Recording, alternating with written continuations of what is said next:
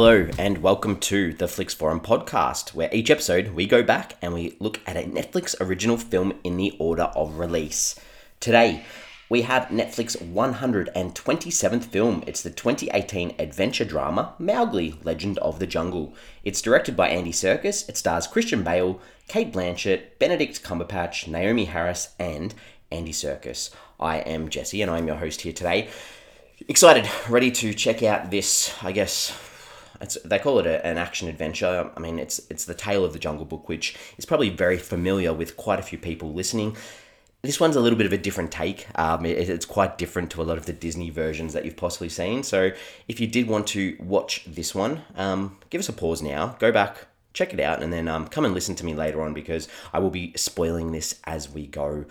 Now, we start our show with the Fast Flicks, where I do a quick summary of the film. And I've said the boy cub must fight for his right to stay in the jungle with his adopted family or head back to the village to be with humans. now, I've, you're like, oh yeah, I've seen this film before. Now, um, yeah, that, that's literally the gist of the plot. It's the same plot that you would have seen, a few little differences um, here and there, but I think you are going to be surprised if you watch this one with how dark and um, scary this one is. This is this is not a kids' film, um, and I will hold off um, talking a little bit more about the film because I will introduce with a few little facts and some information about this film and. This idea for this film started back in 2012. So this this film, before its release in 2018, was was being shifted around. Um, various directors were you know tied up with this film, such as Steve Kloves, Ron Howard, Alejandro Inarritu, um, before Serkis was confirmed, um, Andy Serkis, in March 2014. So even then, still four years from when he was announced as director before a release. And it was filmed in 2015. Um, and then a lot of pickups and a lot of special effects were done right up through till 2018 because this was originally scheduled to be released by Warner Brothers. Um, the film was delayed numerous times to work on the visual effects, to work on, um, you know, different bits and pieces because they wanted to create a space between Disney and in April 2016, Disney put out their own Jungle Book adaptation, um, adaptation, sorry, and um, it just sat there. It sat there for a couple of years, and Warner Brothers has gone. We are not going to release this theatrically. So that's where Netflix came on board, and they got the rights in July 2018. And Netflix avoiding this, and this is a bit of commentary, I guess, and Netflix purchasing this has sort of allowed Warner Brothers to avoid this massive sort of um, box office bomb because they felt that there was no chance that this was going to be able to be successful at the cinemas and, and possibly has saved them millions of dollars for not having to promote this film either. Um, and I guess speaking of the move to Netflix, the director Andy Serkis, he he said that he was really excited about Netflix for Mowgli because they avoid comparisons to the other movies um, or the other Disney movie as well, and it's a release a release for him not to have that pressure. Um, he'd seen the 3D version of this film, so they did do a 3D version for a small theatrical release, and he thought it was exceptional um, and a real different view for the 2D version.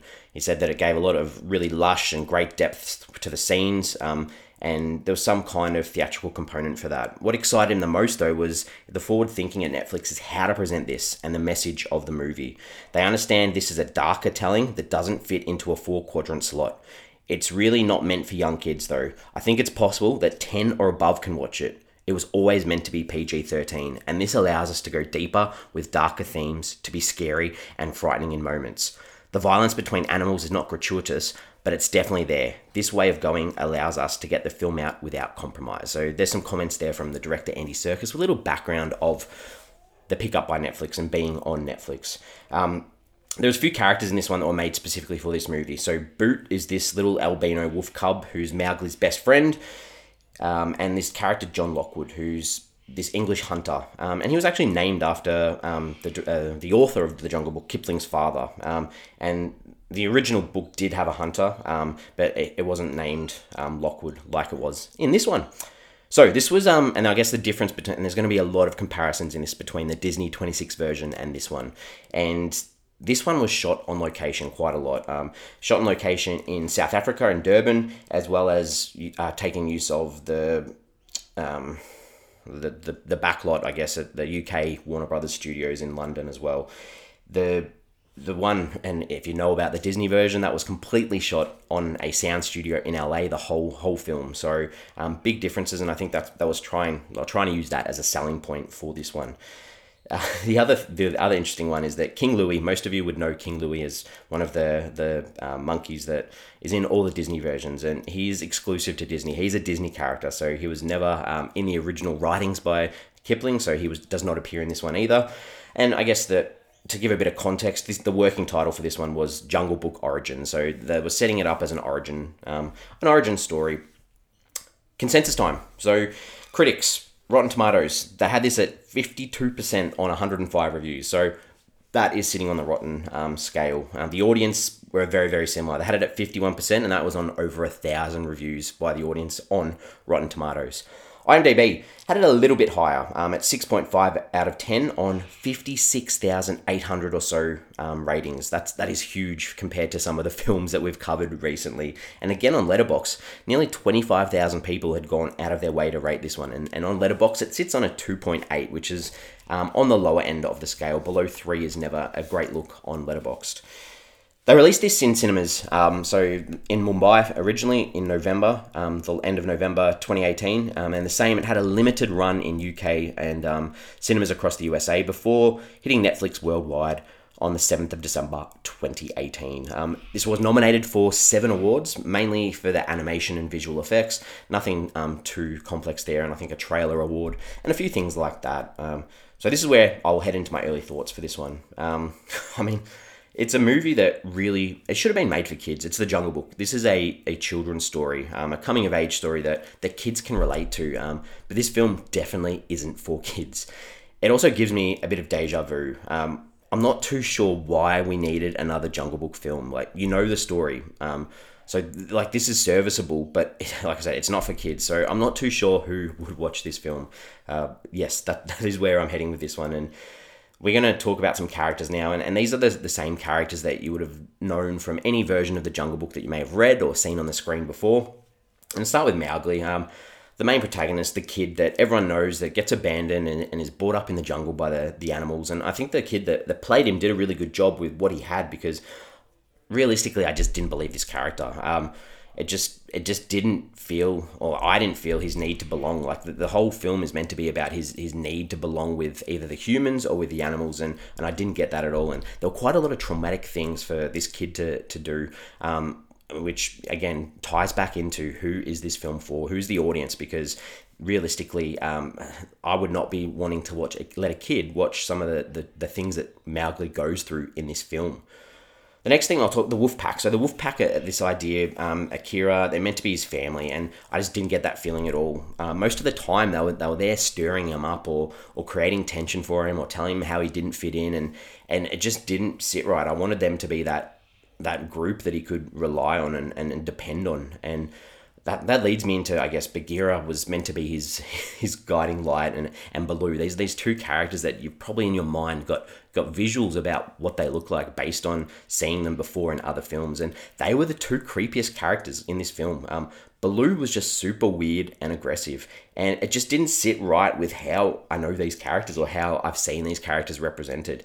Even Bagheera, with yeah, they gave him this backstory of, of being a human's pet, and it was thrown in so late in the film to try and explain his aggressiveness when we'd already had the whole film with him being off. And the special effects i guess have a little bit to do with this because they use this motion capture and and the facial features on animals just sometimes don't work. You know you need a little bit of um, you know you don't need them to be so believable when it's such a, a fantasy type of film where you've got animals talking. So animals talking human features just doesn't go right. Um, and that and that leads me to the villain Shere Khan, where he wasn't scary at all, really. I mean, they, they tried to have him as this villain who was just in the background the whole time with these creepy little shots, and um, I was more creeped out by Baloo and Bagheera. He Shere Khan was literally Scar from The Lion King. The the way they did the voice, the the way that he tried to overtake the pack, all these things, I was just like, oh, just just brought back memories of The Lion King for me. Uh, the, the last character I'll touch on is Lockwood, um, and he was this white dude in amongst the village of all the the native people, and he was just this hunting um, character who, apart from showing Mowgli how to cut some meat, um, it just dishes him off to the villagers. So he wasn't really a, I guess he was the human villain um, that they wanted to have in the film when you have these two complete separate societies running at the same time.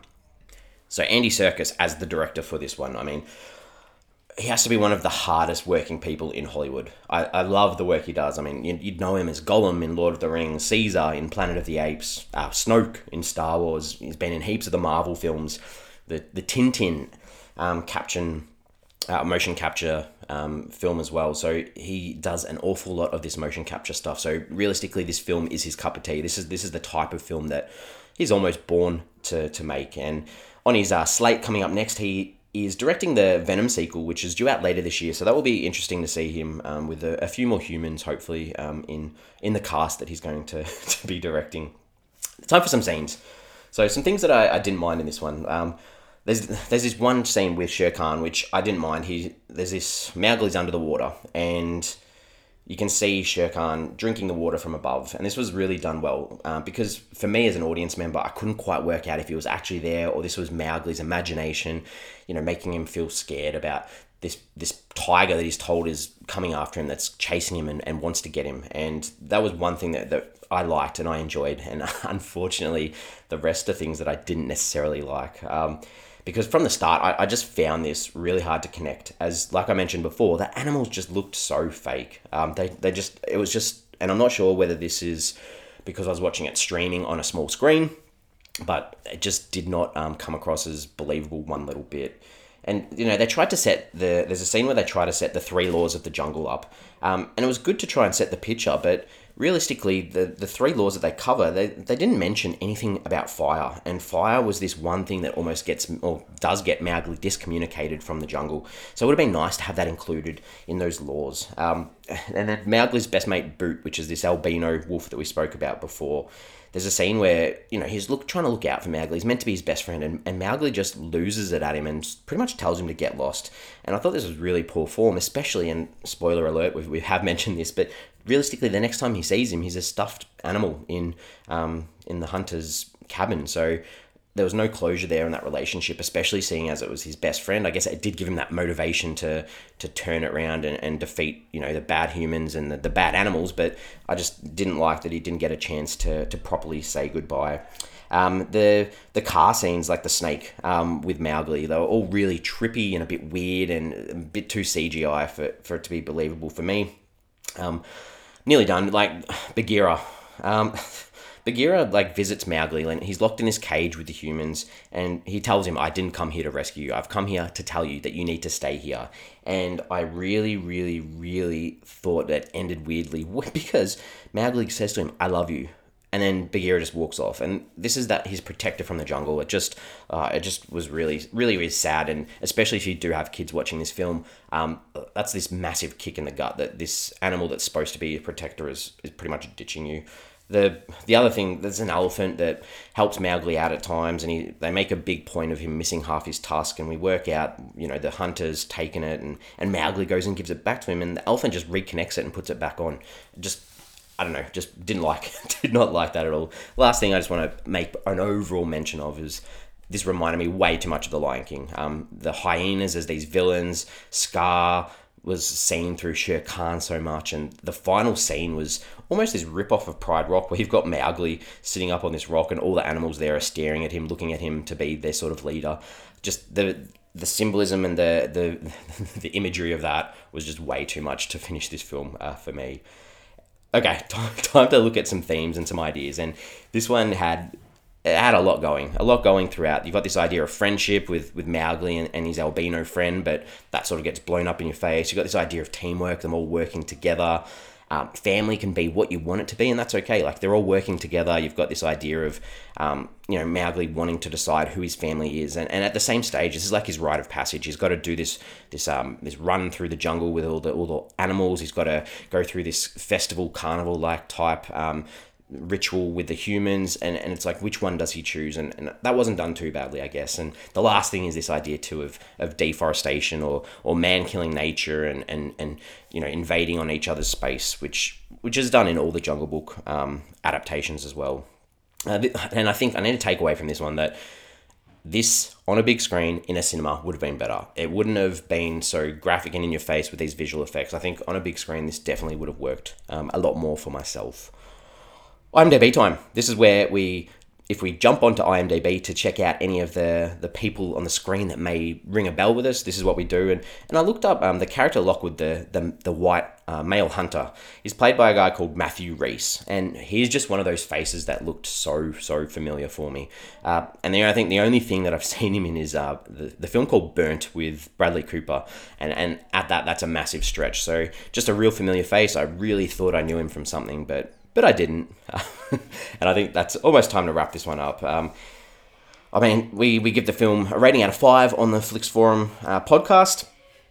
And I'm just going to finish with that, you know, Disney have done five feature versions in some way or another. Um, and even though a few of those, of, I guess, of the Jungle Book, and even though a few of them have been stinkers, I think I still enjoyed them more than I did with this one. This was way too dark. I thought the special effects were really, really ordinary, um, and you can see why this was delayed for so long. It is really hard to target and pitch this for a specific audience. Uh, unfortunately, films with the same story all come out at the same time. This happens a lot in Hollywood, and I think this one's the lesser. Check out that 2016 Disney version. It's a much, much better film. Um, I'm going to give this a 2 out of 5. Um, now, I know that my co host MJ has seen this film and, and he's giving it a 3. So, um, as a Flix Forum average, that'll give us a 2.5, which I think sits nicely for this film. We, we're on social media. We have Facebook, we have Twitter, we have Instagram. We pop our episodes up, we pop posts up, and we pop a question up to see what you guys would think. And I want to know what's the best Jungle Book adaptation that you've seen? Like, is it the Disney 60s animated version? Is it one of the live action ones that we've seen through the 90s? I mean, it could even be TaleSpin, TaleSpin, the Disney cartoon where you've got Baloo um, in that as a character as well. So, um, yeah, what's your what's your favorite Jungle Book adaptation? Please do subscribe. Hit us up. Um, Apple Podcast, you can find us. Spotify, anywhere where you can find good podcasts, you can find us. And I will be back again next week for our next Flix Forum original film, and that is going to be the 2018 Mexican drama Roma. It's directed and written by Alfonso Cuarón, and it stars Yalitza Aparicio and Marina de Tavira. So looking forward to that one. I have seen um, Roma. I'm looking forward to discussing it, and I would like to thank you for keeping me company as we've discussed Mowgli today. And I will see you next week.